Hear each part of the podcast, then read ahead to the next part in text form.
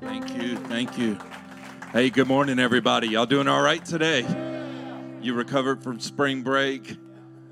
Uh, some of y'all wish you were still there, right? You just ran out of money. Had to come home and do laundry. Amen. Hey, I, I want to echo Cynthia and really on behalf of Pastor Nick and Autumn, just thank you to everybody who helped out with Wave Night uh, Friday night. It was so fun and so many kids and uh, just all the activities, the worship.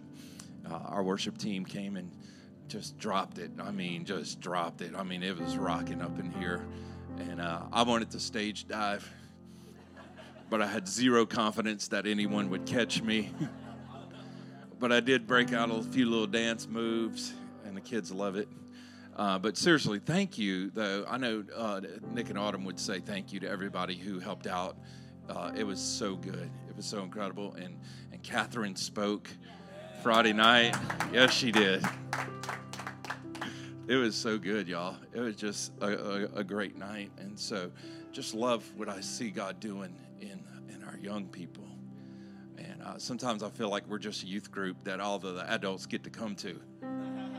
Come on, y'all like feeling young? Some of y'all, y'all you, you need a little youth in you. You know what I'm saying? You're getting aggravated with the kids. I think you're aggravated with them because they can move around a little bit and you're a little tight.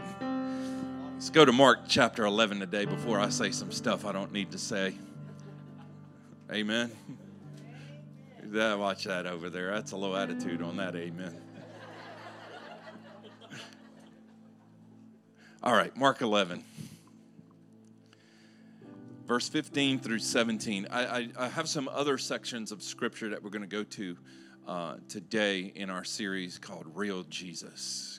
Last week, Will the Real Jesus Please Stand Up? If you wasn't here for that, you got to go on YouTube and, and listen to that one. That was a lot of fun. Today, though, this one's going to be fun. Mark 11, verse 15, it says, When they arrived back in Jerusalem, Jesus entered the temple and began to drive out the people buying and selling animals for sacrifices. And he knocked over the tables of the money changers and the chairs of those selling doves. Another version says he flipped over the tables. I love this, man. I love what this is going to do to you today with your picture of Jesus. That's what I really love. Let me read that again. He knocked over the tables of the money changers and the chairs of those selling doves, and he stopped everyone from using the temple as a marketplace. And he said to them, The scriptures declare, My temple will be called a house of prayer for all nations, but you have turned it into a den of thieves. I just try I'm trying to really grasp the picture of Jesus walking into the temple and just having one of those moments where he's like, and, and you've had these before, what in the world is going on in here? And then he reacts. See, I've learned you can't react. Jesus reacted and started flipping tables and throwing chairs. And I know that doesn't fit your version of Jesus. And I think Jesus came in saying, What in the world? Then he started throwing tables around, and the people started saying, What in the world? And I just figured that's what we would talk about today. The title of the message today is, What in the World? What in the world, Jesus? What are you doing? Let's pray. Lord, we love you. Today we need you. I'm going to do my best today, God, to help them see who Jesus is. But Jesus, I need you to show who you are to every person in this room. I pray, Father, that we will move past the introductory religious version of Jesus and get to the real Jesus, the one that saves, the one that changes, the one that breaks chains. Jesus, you're the one that we want. And Father, today I want to represent you. So I ask, Father, for your help to share this message today. Let this message touch our hearts, but most importantly, let it change our lives. In Jesus' name, amen. Amen. Look at your neighbor and say, What in the world? so, years ago, um, Cynthia and I had a knock on our door late one night. And uh, it, it's like late at night to where it's like you're not expecting someone. We're talking about past 11 p.m. Somebody knocks on your door past 11 p.m. You, you're thinking of things like, am I going to have to fight? At least that's what I think. I mean, some of you, you might be thinking, let me go hide under the bed, but I. And so there's a knock on the door, and like, who could that be at this hour of the night? And so we had a small little window on the door, and so we looked through the window on the door, and there's a man who was standing there. But what you need to know about this man is that he was not clothed. He was completely naked except he had a pair of chucks on. There's a naked man standing at my door with chucks on. They were red. They were red chucks, and he's standing at the door.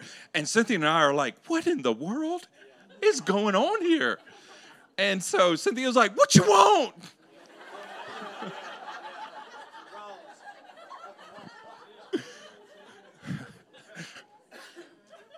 This is crazy, man. I'm talking birthday suit, all out there in chucks. And the, the guy needed help because you see what had happened was he was at the corner bar and uh, he was messing with somebody's lady. And so they decided they were going to teach him a lesson. So they beat him down and took his clothes off. And so he's standing at our door naked with his red chucks on. But his head is swollen. It's I mean, I mean, this dude was seriously in trouble. And so uh, we had to call 911. And uh, the guy was like, I need to come in. I need to come in. They're coming after me. I'm like, You're not coming in my house, man. You're not coming in. And so I did what any normal person would do. I went to my closet and got a pair of pants and threw it out there to him so that he could be clothed. And there's more to the story that Cynthia definitely would love to tell you about after church today. Uh, there's so much to that story, man. Uh, I have to say that was one of our top what in the world moments. Anybody ever had a what in the world moment before? There are some things that people do sometimes that just make you shake your head and you just say, What in the world? Like when you go to Walmart. or like some would say, the Walmarts. The Walmarts. Where people just do some things and you just shake your head and you're like, what in the world? You just, it's like, I don't even have the energy to try to describe what is happening here. It's just one of those, what in the world kind of moments. Or you watch the news and and you hear about some of the things going on, and you're just like, what in the world? You ever had that series of events though where it started happening to you? Like it's one thing when it's other people and you're just like, what in the world? But when it flips and it starts happening to you, and you start kind of like putting together the pieces after a few days or a few weeks, and you're just like, what in the world is going on around here? I, I, I can remember just I, I, have three brothers, okay, and it's it was all boys in our house, four boys, and my poor parents. I'm telling you, we helped them become the best parents that they could be throughout our childhood. Come on, anybody else? You've been working on your parents a little bit. Come on, just wave at me. Some of you young people, you are helping your mom and dad be their best. And we did that, man. And I know there were moments where we just drove them up a wall and there were the what in the world moments that my mom and dad had where they just had to get the whole world in order, if y'all know what I mean. Just the what in the world. And there's people in this room today that are walking through some things that you're looking at it and you're saying, man, what in the world? Like, what is happening here? Like, another thing? What in the world? Some of you are walking through some hell right now and you're saying, what in the world is going on? because it's just like, how do how did we get here? Like everything was fine, everything is going good. I have this thought that all these people are at the temple because they're trying to do their worship thing. And then Jesus shows up at the temple, and Jesus looks like he's throwing a temper tantrum, starting to throw tables, throwing chairs, and knocking money out of people's hands. And then we got the whole world that's sitting there saying, Yeah, that's why you shouldn't sell stuff at church. You know, all that crazy stuff that we get into when we form our opinions. Don't even know why Jesus is doing it, by the way. Some of you would have called the cops on him. Uh, yeah, uh, Captain Davis, TPD, we got a situation at the church. Yeah, it's Jesus again. He's flipping the tables. Can you send someone to detain him? Some of y'all are like, that's just too aggressive, Jesus. I know because it doesn't fit our what would Jesus do construct. You see, we, we, we're trying to keep it all in this perfect little box, but really what we got is not the what would Jesus do version of Jesus. We got the what in the world version of Jesus. Because when I read the Bible and see these stories, when you really read them in the context in which they happen, this is not your little weekend discipleship class. This is what in the world are you doing, Jesus? Like, why? Why flip the tables? Why did you walk into the church event and start throwing the tables over? Calm down, Jesus. Let's process our emotions. Am I right? No, Jesus is like, what in the world's going on in here? Start flipping tables over. Imagine tomorrow night at Sisterhood. What's going on in here? And Cynthia just start flipping tables. Don't push her, man. Don't push her. there were some things that I know, even the disciples, I know they were sitting there saying, What in the world, Jesus? Right? And I, I, have had moments in my own life where things were happening and you're trying to pray. Like I'm trying to say in the name of Jesus, but it's coming out, what in the world, Jesus? Y'all know those prayers?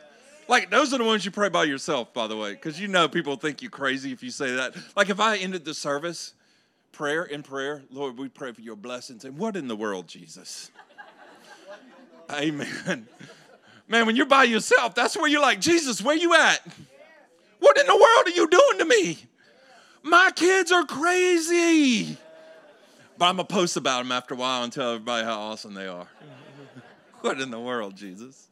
All right. In Mark 11, let me tell you what's happening here, okay? Because I don't, I don't want you to just think Jesus is overly emotional and can't control himself. Okay, there's something here. Mark 11, Jesus is in Jerusalem. This is the headquarters for the Jews, okay, in Jerusalem. All right. The temple is there, and this is where the Jews are coming together to worship. All right?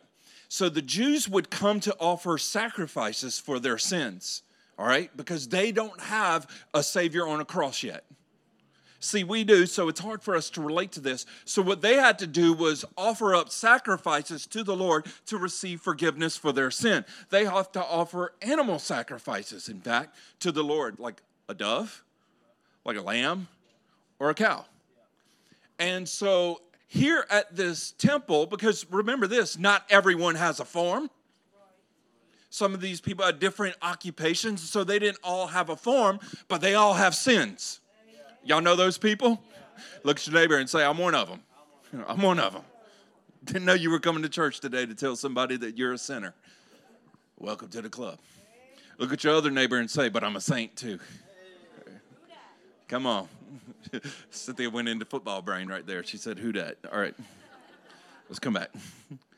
So they didn't, not everyone had a farm to offer their best animal as a sacrifice to the Lord. And so they were in a situation where they had to pay to buy an animal to offer to sacrifice to the Lord, okay? And so there were these different farmers that had animals that stuck around the temple to sell these animals so that if you were not a Jew, or if you were a Jew and you needed to offer a sacrifice and you didn't have a cow, you just go buy a cow and go offer it up to the Lord as a sacrifice for your sins, for your family sins. Okay, everybody's tracking along with me? Well, there were some people there that were not Jews that but they believed in God.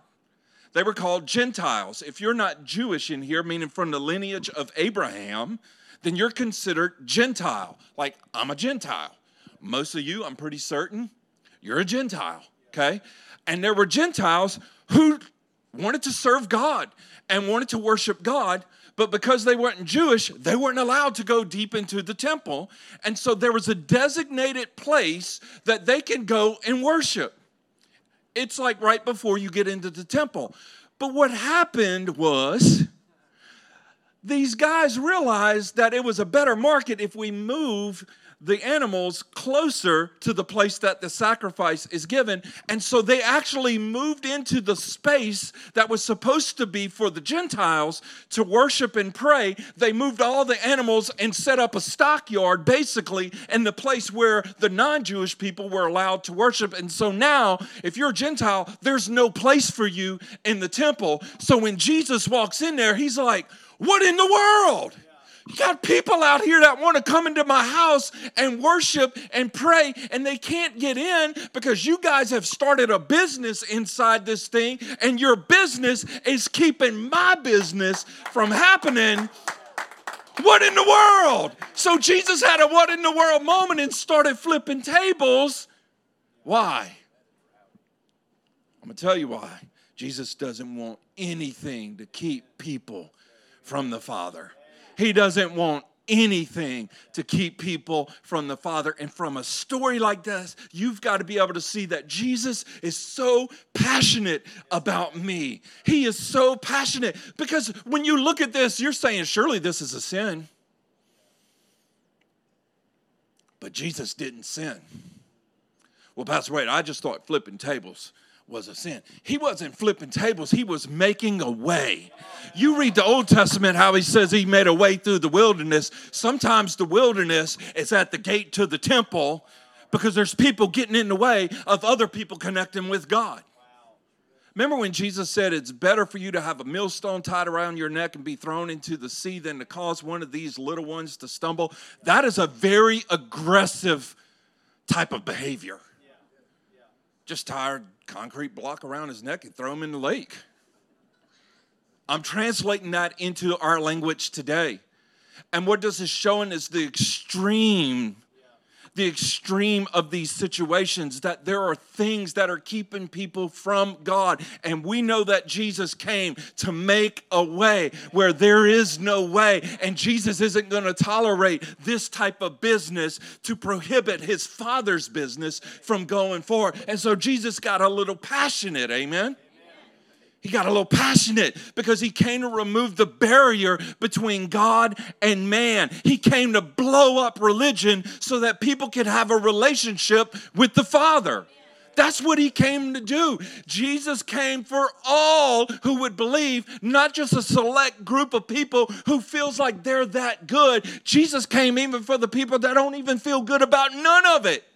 So you know who's sitting there saying, "What in the world, Jesus?" The Gentiles. Jesus is flipping tables and cleaning it out, and Gentiles like, what in the world, Jesus? Yeah. Let's go. Yeah. Let's go. We getting our worship place back. Yeah. What in the world, Jesus? Look at your neighbor and say, What in the world, Jesus? What in the world, Jesus? Let's go to the next story. I'm gonna give you a series of Bible stories today. What in the world?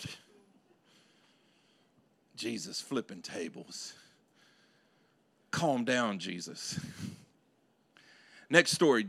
This is a story about Jesus driving out a demon. Just nudge your neighbor and say, uh oh. Luke chapter 9, verse 37 it says, The next day, when they came down from the mountain, a large crowd met him. A man in the crowd called out, Teacher, I beg you to look at my son, for he is my only son. Catch the context here, okay? This is a man who has only one son and he's begging Jesus, Jesus, I need you to come take a look at my son. Verse 39 A spirit seizes him, and he suddenly screams. It throws him into convulsions so that he foams at the mouth. It scarcely ever leaves him, and it's destroying him. Please hear the story. Don't get so caught up with the spirit thing that you miss what's happening here. This is a father that has only one son, and he's worried about all of these things that are happening to his son. The father is having a what in the world Jesus moment. That's what's going on here. Verse 40 I begged your disciples to drive it out, but they could not. Here it is, verse 41. You unbelieving and perverse generation, Jesus replied. How long shall I stay with you and put up with you?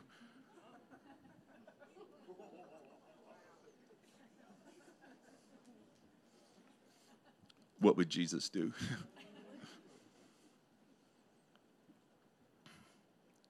Are y'all hearing this?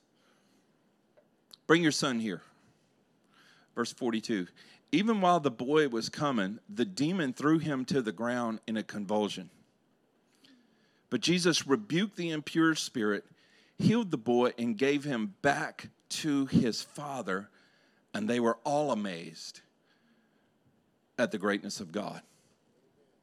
They were all amazed. Even the disciples who couldn't drive it out, couldn't do anything about it, they were amazed. What in the world, Jesus? Something unexplainable is happening to this son. This is what I need you to see, and I need, I need y'all to come in here with me. Something unexplainable is happening to the son, where even the father is so uncertain. What are we going to do? What is happening? Jesus, we need your help. And this boy is dealing with what we would call a dysfunction. Okay, that's what we would call it because I would never sit there and say, oh, yeah, my kid's got a demon. Although I have heard people when their kids were melting down just say, that little demon possessed rascal, I'll tell you what. You better be careful. better be careful. The boy is dealing with a dysfunction, but Jesus says it's a demon. It's crazy. It's another one of those what in the world Jesus moments. But what we see in this story is we see that this father loves his son. So he brings the boy to the disciples for help, but they couldn't drive it out. And there's a lesson in here. And here's the lesson people can support you, but only Jesus can set you free. There's such a lesson there. You got to have some people around you to support you but those people cannot set you free. The, listen, your son's girlfriend cannot set him free from this stuff that he's dealing with. The woman that you choose to marry cannot set you free. The man you choose to marry cannot set you free. They can support you, but only Jesus can set us free. Amen? And so many times, instead of going to Jesus, we go to people for support. We love the support, but really what we need is to be set free. And we've got to have some friends around us that support us, but will lead us to the one who can set us free. Amen. And if we don't have friends that lead us to, to being set free, we need to reevaluate how we do this with our friends because those might just be our movie friends. Might just be a barbecue friend. And that's great. We'll see you at the ballpark. But you got to have some friends that say, We're going to pray for a breakthrough today. Come on, we're going to get you there. Some people that will tell you the truth will make you get off the phone saying, What in the world, Sally? What are you telling me? So, just what in the world? Jesus can handle the dysfunction and he can handle the demon. He can handle both. And this is this is the, the messy side of Jesus.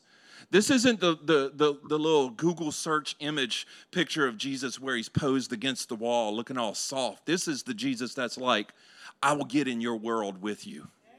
When you're having the what in the world moments, I'm, I'm, I'm in there with you and we can deal with this. Amen? So when Jesus calls for the boy, as the boy is coming, the spirit throws the boy into these convulsions, and the boy is foaming at the mouth. Can you imagine the scene? Because there are people that are witnessing this. This is a severe occurrence that is taking place. Can you imagine the poor kid? Am I right? Like, oh, oh, you're that boy. Wow. Think of it. And Jesus is in the middle of all of this stuff that is happening. But Jesus heals the boy and gives him back to his father. And I, I, as I was looking at this story, I was trying to think, what is Jesus thinking as he's handling this? This father comes and says, My only son. And I started to think about the father who has his only son that got all up in the suffering so that you and I could be set free. I think Jesus sees the Father's love for his Son, and it reminds him of his Father. Here's the point I want to give you from this story Jesus is the one to go to. Start there.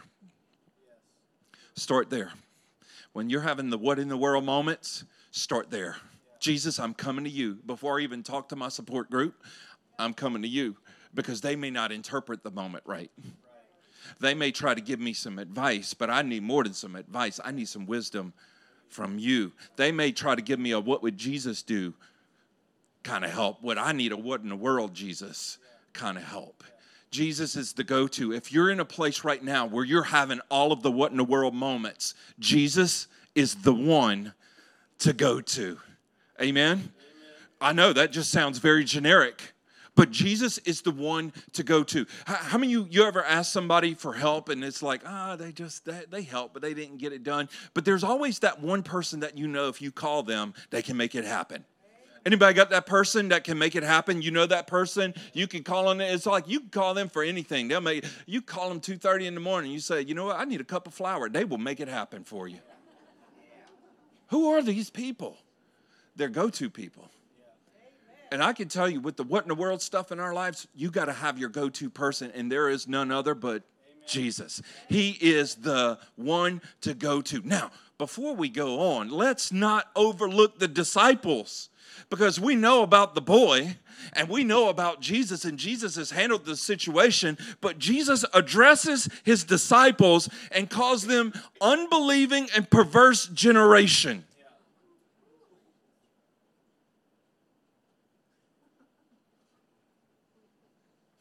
That does not fit our code of ethics for proper office communication. Jesus getting written up. you know what I'm saying? A little inter office disciplinary action taking place with Jesus. He got frustrated with his key people. I know, that is like hard to wrap your mind around. But Jesus didn't say, don't be angry. He said, be angry and sin not. I'm trying to help somebody in here today because you have some things that you're frustrated about and you keep repenting over. Well, it's not the frustration you need to repent over, it's what you're doing with the frustration that you got to work on. Amen? Amen? Jesus was frustrated with some of his key people. I want to say that again because I I have to think, Jesus, you ever get frustrated with me? I'm serious. I was writing this message. I wrote that down. I stopped because I caught myself. I stopped. It's like, Jesus, we good, right? you ever get frustrated with me? Y'all want to know what he said? He didn't say nothing. That made it worse. Because if he had said something, at least I knew where we were going. He didn't say a word. So now it's like, I probably do. He just wants me to figure it out. Um, I want you to notice something because if you look at it from the disciples' perspective, um, you think that Jesus helped the boy and set him free to cover for you what you couldn't do. But that didn't have anything to do with it. He did it despite their unbelief. He did it even though they didn't believe it could happen, uh, actually happen. In fact, he, he told them this kind comes out only by prayer and fasting. In other words, there's some spiritual disciplines that you need to get in place if you're going to operate on this level. That's strong right there. And that's a word to some people because we think just knowing some scripture and hearing some sermons is what's going to carry us through the what in the world moments. But we're going to have to have some spiritual disciplines in our in place in our lives with the word of God, with prayer and with worship and some consistency in it. Amen. And Jesus is literally on the spot like, "Boys, you're not consistent."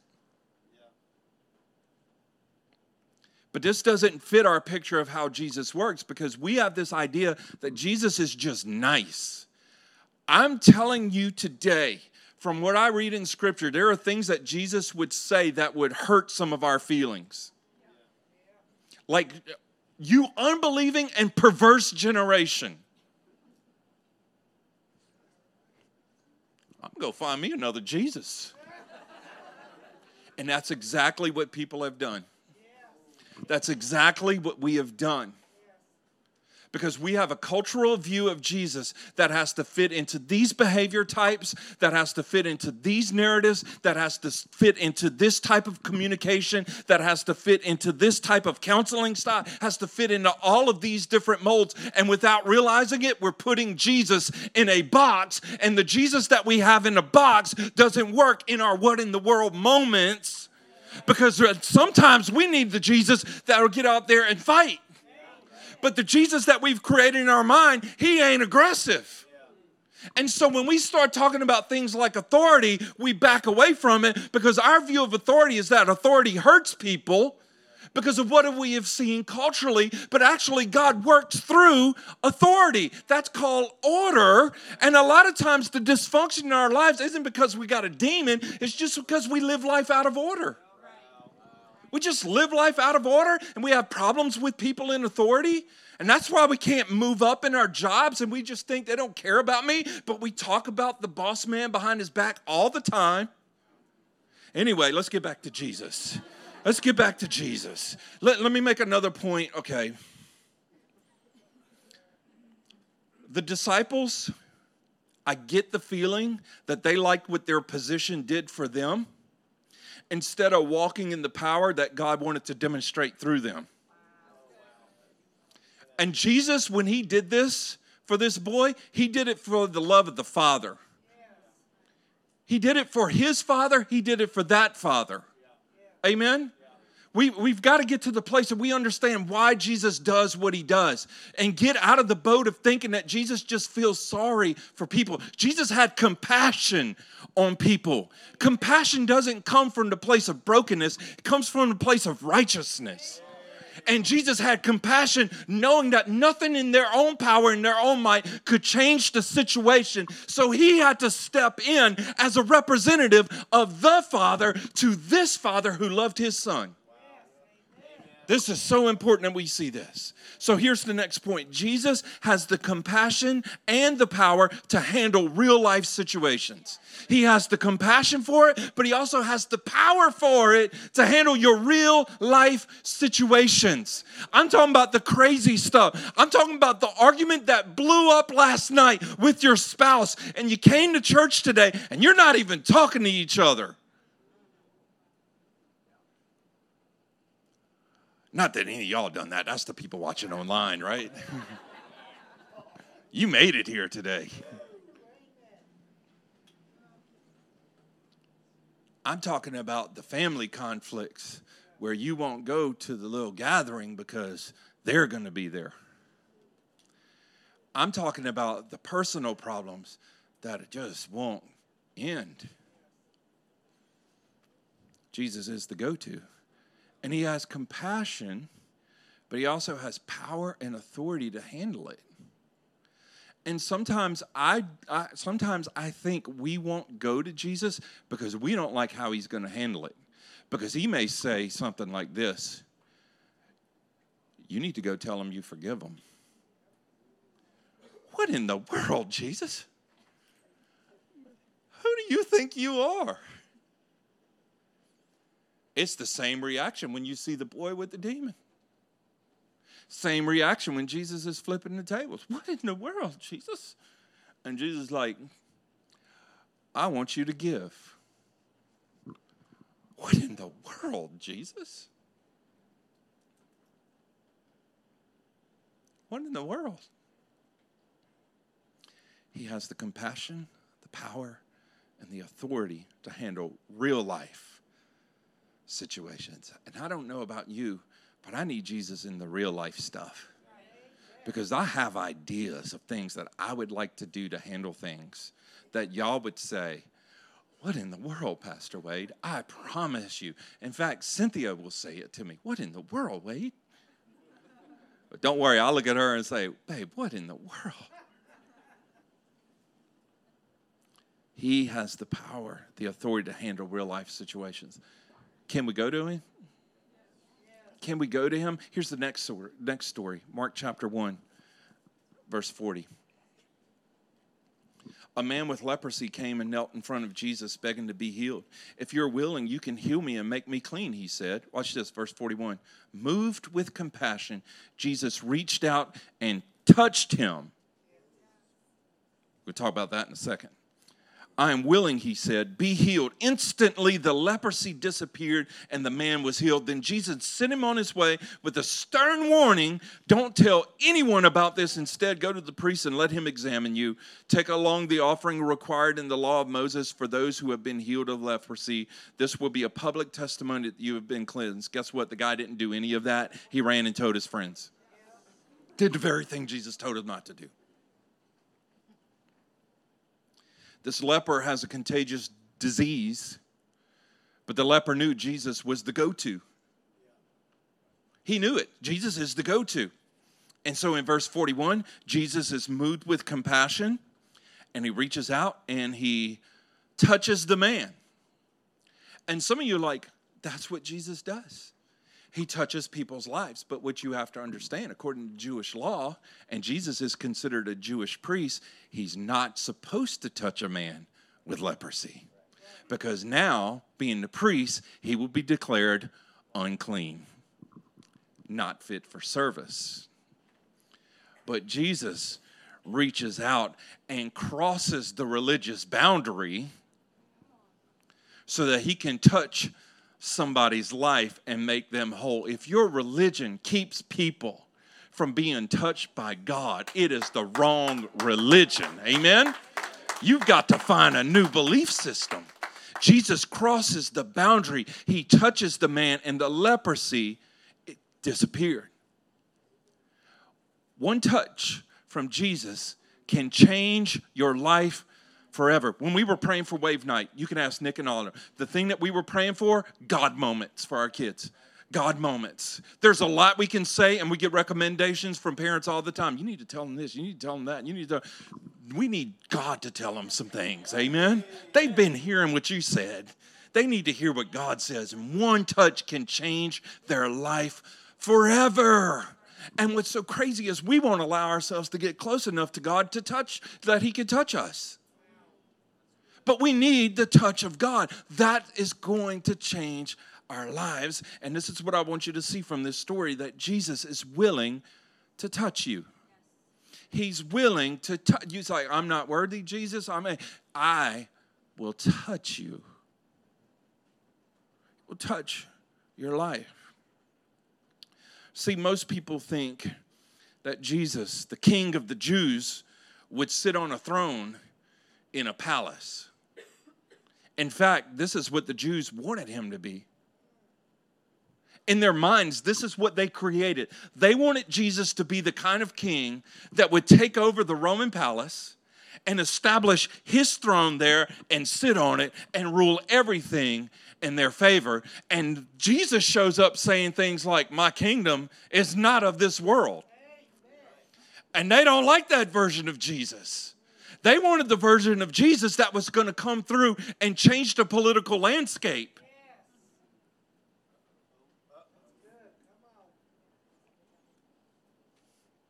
And a lot of us want that too. But Jesus didn't come to sit on a throne in a palace. He came to sit on the throne of our hearts. Because if He can get on the inside, it's going to change some things on the outside. Too many people are worried about what's going on in the country and can't even take care of what's going on in their own house, can't even take care of what's going on in their own heart. Amen. Right there. Let's go. He said, I came not to be served, but to serve. He came to seek and save those who are lost. He came to set the captives free. He came to heal the brokenhearted. And if you're going to do all those things, you got to get in there with them. See, Jesus isn't the magician that just waves the wand and does his thing. He gets in there. He got all up in there. He got in there. See, a lot of people, their version of Jesus is I'm going to church on Sunday to see Jesus. And you didn't realize that Jesus wanted to be with you all week long. He wanted to be with you in the truck right after all that stuff happened at work, and you wanted to say all those words. He wanted to be right there with you. He wanted to be with you in that office when you were having that meeting with that supervisor, and they were telling you all these extra responsibilities that they were going to put on you, and they were not going to pay you anymore.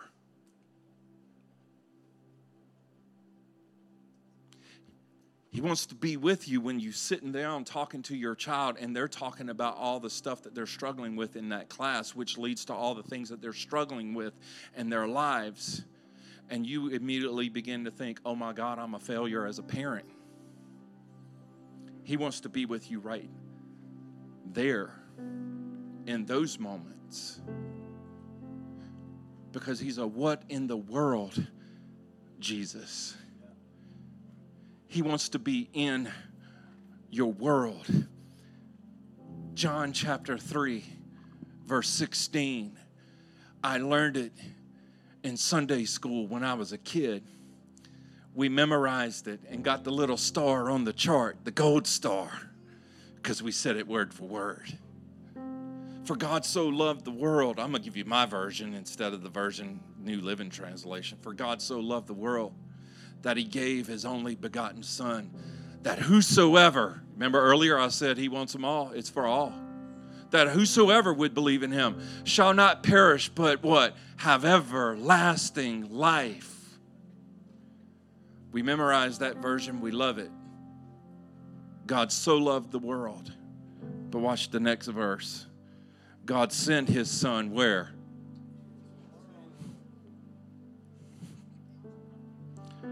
What in the world? What in the world? God sent his son into the world, not to judge the world, but what? To save the world through him. Not just with him, through him. And Jesus just saying, hey, let's go for a walk. It's hard, Jesus. Let's keep going. Let's keep walking. What was the message a few weeks ago? I'm limping, but I'm winning.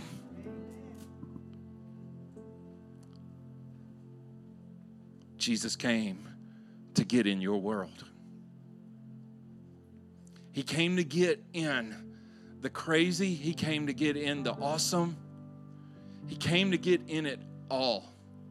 Jesus can celebrate with you when it's outstanding, and He can help you when it's all falling apart. He came into our world to show us love like we have never ever seen. He told us things like this It's easy to love those who love you. But I say, love your enemies. What in the world is this dude talking about? He came to show us power like we have never imagined. See, Jesus isn't just a religious figure, He is God in the flesh who left the amenities of heaven so that He can get in our world and to demonstrate how to handle suffering. Because He suffered for each and every one of us. He walked through the fire. He walked through the abuse. He walked through the words. He walked through the accusations. Come on, y'all. He walked through the betrayal. I can keep going down the list of all the things that he walked through. The people said that I will go to the ends of the world for you, Jesus, where the very people that denied him and Jesus still walked through it and still welcomed the guy right on back right after he came back to Jesus because Jesus said, Listen to me, Simon. Satan has the desire to sift you as wheat, but after you have returned, I'm going to restore you and you're going to go and share it with your brothers. Peter was the one who stood up on the day of Pentecost and preached the first message to the church, and 3,000 people got saved. Jesus kept his word. He walked with them through their unbelief. He walked with them. He called them perverse. Evidently, there was some perversion going on. He walks with them through it all, and they just chose to walk with him too. He's a get in your world Savior. And for us, it's the reality that I'm not going to church to see Jesus. I'm inviting Jesus into my world, into my everyday life. Come with me to work, Jesus. Come with me to school and not just on test day. Amen. Come with me on the day that I need to figure out what the world that lady's saying. Come with me in the bedroom when I got to talk to my son about that situation. Come with me when I've got to talk to this person at work to address some things that's going on. Come with me, Jesus, when I have to sit down with my spouse to discuss some things that's going on in our marriage. Come in my world, Jesus, where I got to sit down, where I got to stand up. Come with me where I got to take on this project and I don't know what I'm doing, but they all think I know what I'm doing, but I don't really know what I'm doing. And Jesus, you better save me here. How many y'all live in that boat? Amen, amen. I see that hand. I see that hand. He came into this world so he can get into your world. Every head bowed, every eye closed. You're living in a what in the world situation in your life right now. And maybe it's not just because things that have been happening to you, but it's even things that you have done where you look at yourself and you say, What in the world are you doing? What in the world have you done? Or maybe you're in that place where things are just happening. It's like, world. If you're in the what in the world situation in your life, I just want you to stand to your feet right now because I want to pray for you. Some of y'all at work, you're in a what in the world. Some of you with family, you're in a what in the world situation. Some of you with your health, the direction of your life, your next step. Maybe you're a student trying to figure out where am I going next? I don't even know. Career? Maybe you're a parent just don't you don't even you don't even know how to do that situation with that child. You've tried to talk to him, you've begged him. You've even tried to bribe him. just anything and you just don't know. It's just one of those what in the world? Jesus, I need you. And if you're in that what in the world situation right now as you're standing, I want you to lift your hands and just say, Jesus, I need you in my world. I need you in my world right now. I've never walked through this, I've never dealt with this. I don't. Father, I pray over every person that's saying, in fact, if you're sitting around there, just put a hand on their shoulder. Come on, if you're sitting next to somebody that's standing, don't be weird about it. Just a gentle hand on their shoulder, just to support them right now. Come on, Jesus is going to set them free, but they need some support. Need some support right now. Jesus, in these moments that, that so many are walking through, situations with their health, their finances, with their families, even with themselves. Jesus, we know that you came into the world not to judge the world, but to save to set free, to heal, to deliver. Come on, Jesus, we're calling on you today to come into our world and begin to speak those words. Begin to give us that wisdom that we need. Begin to give us the understanding of what we need to do next, Father. I just pray, Jesus, that you will be the present help in times of trouble. You will be the leader that we need. You will be the authority that speaks the word that changes everything. Jesus, we're calling on you today, and we need your presence in our lives. We need your presence in our lives. So, Father, for every situation that is represented by every person standing, I just pray, Jesus, that you will get in their world, that you will get in their heart, and you will change their lives. Everyone else in the room, would you please stand? Because maybe you're here today and you've been living your life religiously And it's been more about the things you have to do for your religion than it is about the relationship with Jesus. And today, the most important thing that could happen in your life would be for you to accept Jesus as your Lord and Savior and to have a relationship with Jesus. Come on, do you believe that today? And I want to lead our church all together in this prayer. I want to ask you to repeat it after me. Say, Dear Lord, thank you for coming into my world not to judge me, but to save me. Thank you, Jesus, for going to the cross to take my punishment and pay the price for my sins. I accept what you did. I put my faith and trust in you. And I choose to follow you. I surrender my life and my ways of living to follow your ways of life and your ways of living. I'm all yours, Lord. I choose now that I'm going to live my life your way in Jesus' name. Amen and amen. Welcome into our world, Jesus. Welcome into our world.